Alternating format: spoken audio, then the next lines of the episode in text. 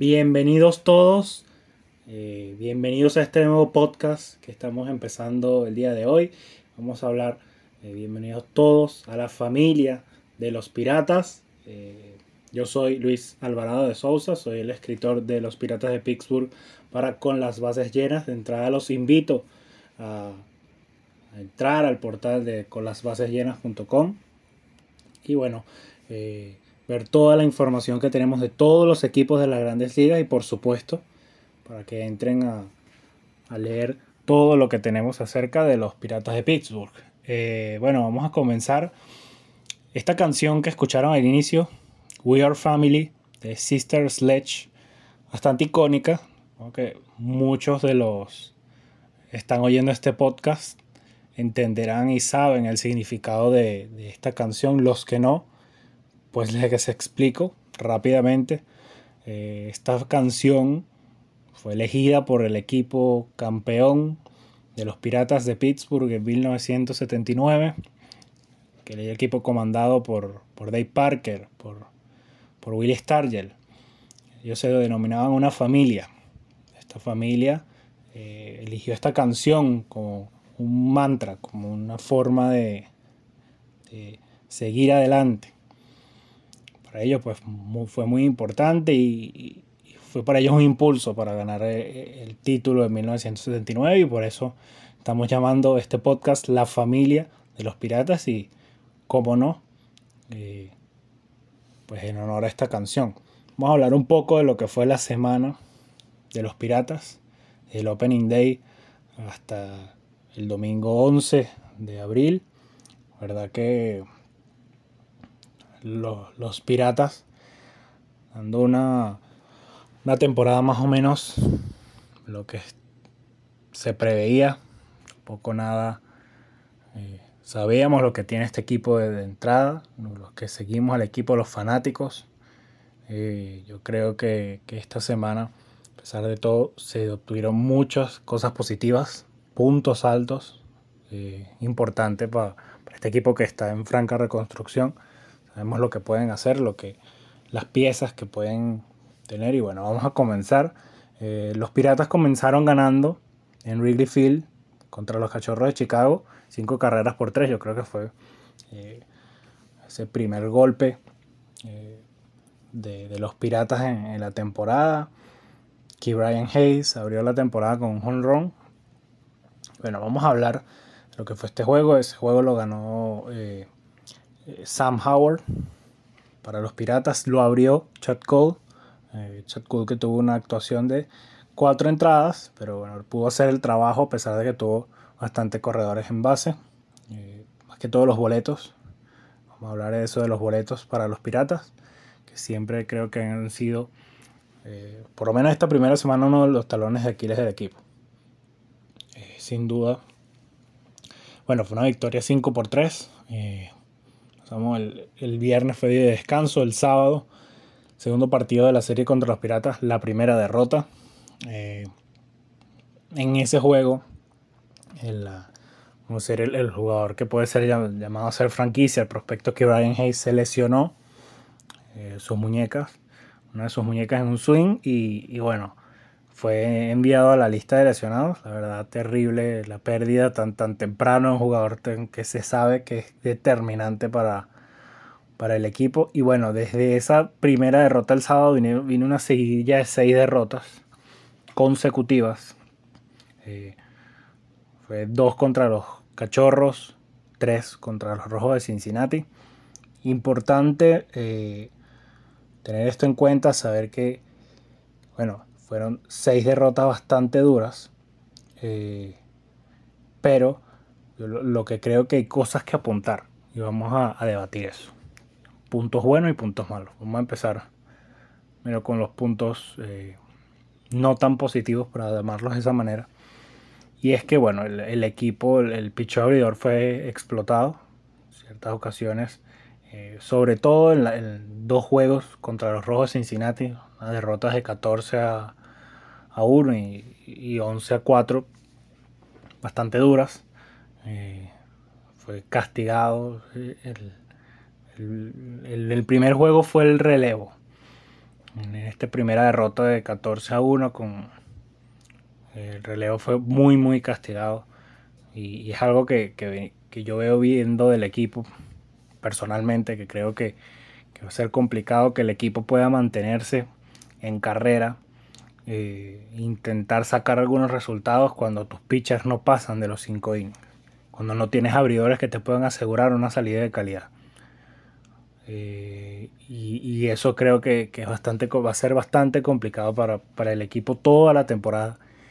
El sobreuso del, del picheo de relevo, eh, de esos hombres que pueden venir desde el bullpen para mantener un juego cerrado. La cosa es que ese juego llegue cerrado y que los abridores lleguen al menos a 5 innings. Y eso ha pasado eh, en los últimos juegos del equipo, desde la victoria el, sábado después de las seis derrotas consecutivas, yo creo que ahí se vio una mejora, sobre todo también de la ofensiva, que ya vamos a hablar más adelante. Pero primero, eh, apuntar esto de el picheo de relevo, que, creo que, el manager Derek Shelton debe saberlo.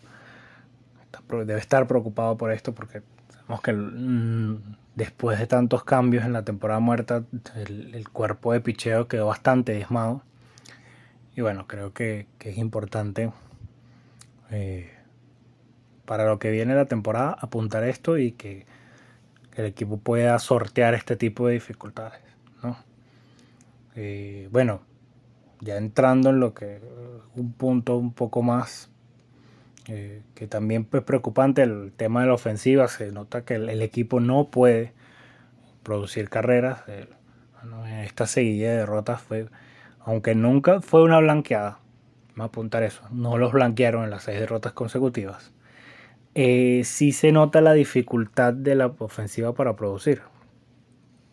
Nota que apenas una o dos carreras eh, y, es complicado eh, cuando tu picheo abridor no puede ir largo y tampoco te asegura una salida de calidad, que bueno, que tu ofensiva debe de cierta manera tomar cargo y si tampoco la ofensiva toma cargo, pues se vuelve algo muy cuesta arriba.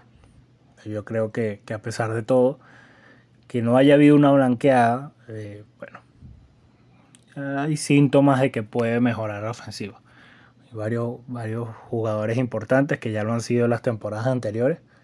Creo que, por supuesto, Colin Moran ha sido de los mejores bateadores del equipo. Una de estas figuras eh, que vamos a, detallar un poco más adelante Philip Evans ha bateado muy bien, Brian Reynolds también, y por supuesto Adam Fraser, siempre un, jugador que siempre está en base.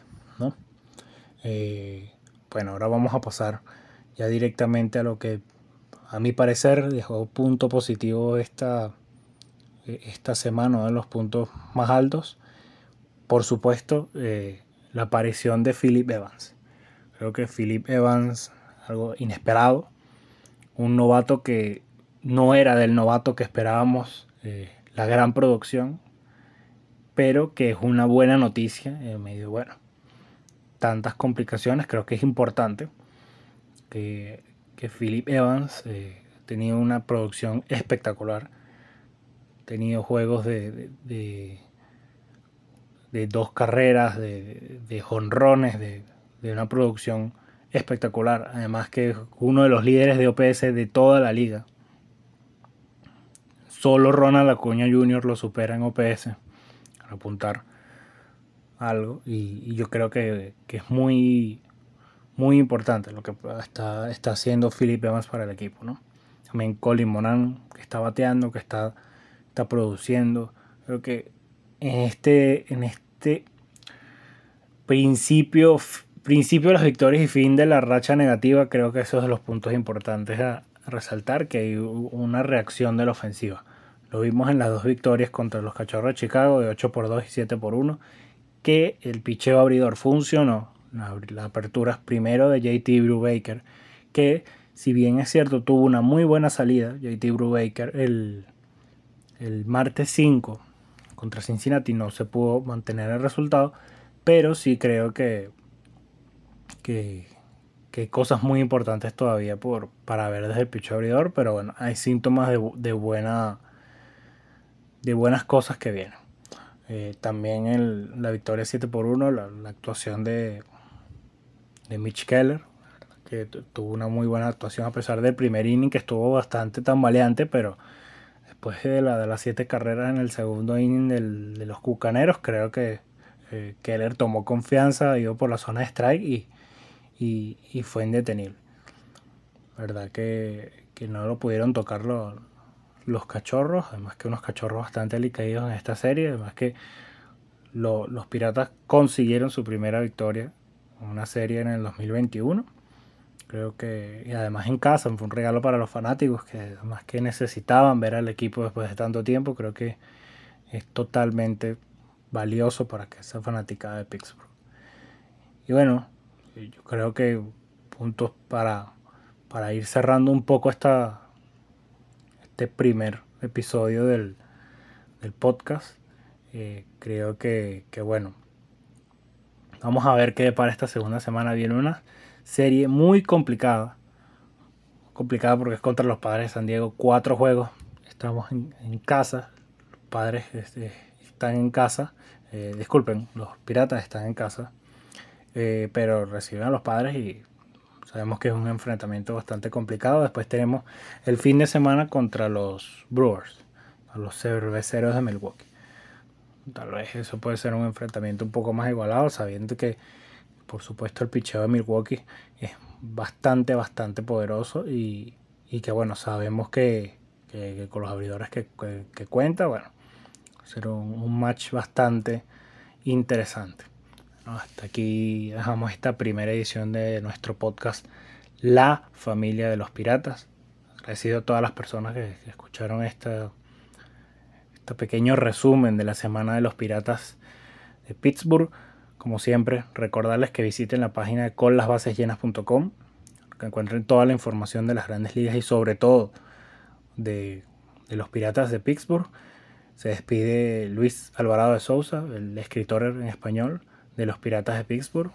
Nos vemos la próxima semana. Hasta luego.